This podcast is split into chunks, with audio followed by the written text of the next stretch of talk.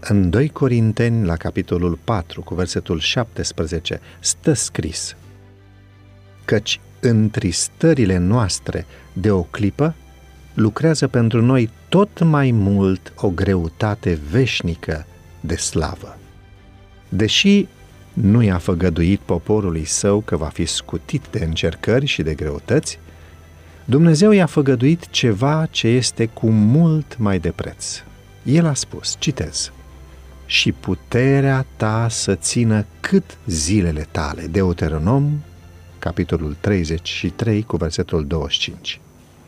Dacă sunteți chemați să treceți prin cuptorul de foc, din pricina numelui său, Isus va fi alături de voi, așa cum a fost și alături de cei trei credincioși din Babilon.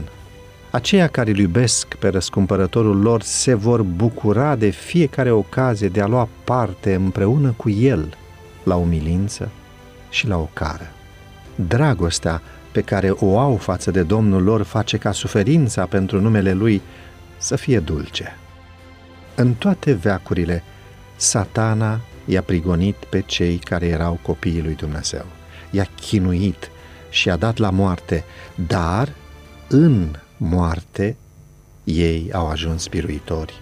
În credința lor statornică, ei au descoperit pe cineva mai puternic decât satana. Satana putea să chinuiască și să ucidă trupul, dar nu se putea atinge de viața care este ascunsă cu Hristos în Dumnezeu. El putea să-i arunce în închisori, dar nu putea să încătușeze spiritul. Ei puteau să privească dincolo de întuneric și să vadă slava, spunând, Eu socotesc că suferințele din vremea de acum nu sunt vrednice să fie puse alături cu slava viitoare care are să fie descoperită față de noi. Romani 8 cu 18. Biserica lui Dumnezeu, urâtă și persecutată de lume, este educată și disciplinată în școala lui Hristos. Pe pământ, ei umblă pe calea cea strâmtă și sunt curățiți în cuptorul suferinței. Ei îl urmează pe Hristos în lupte dârze, rabdă tăgăduirea de sine și simt amarnice dezamăgiri. Dar experiența aceasta chinuitoare le descoperă vinovăția și nenorocirile aduse de păcat și îi determină să privească la el cu repulsie.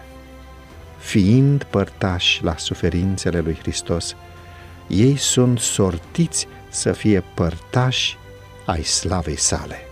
În viziunea sfântă, profetul Ioan a văzut triumful poporului lui Dumnezeu. El zice, citez, și am văzut ca o mare de sticlă amestecată cu foc și pe marea de sticlă, cu alăutele lui Dumnezeu în mână, stăteau biruitorii fiarei. Ei cântau cântarea lui Moise, robul lui Dumnezeu, și cântarea mielului.